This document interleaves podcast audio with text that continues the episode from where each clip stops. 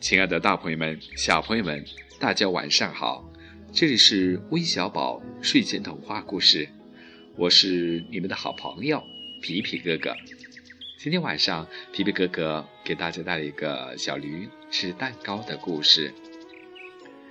有一天，驴妈妈和小驴一起上街，他们走过了一家蛋糕店。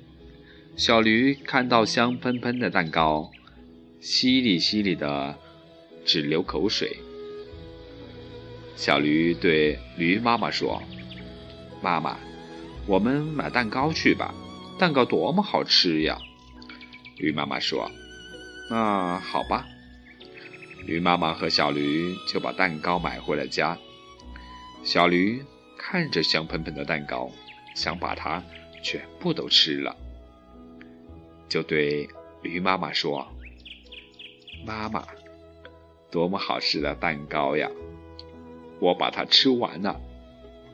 驴妈妈说：“孩子，不行，午饭之前不能吃东西的。”可是小驴还是把蛋糕偷偷的吃完了。等到吃饭的时候，小驴已经吃得饱饱的，一点胃口也没有。驴妈妈对小驴说：“孩子。”妈妈要你饭前不准吃零食，以后可要记住了哦。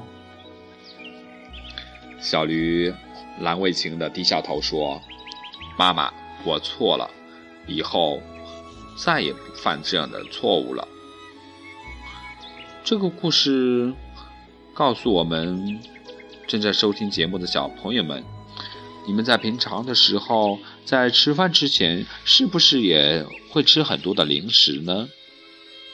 我们千万不能像这个小绿一样，在饭前吃很多的零食，不然就会长不大哦。好了，今天的故事就讲到这里，明天同一时间我们再见。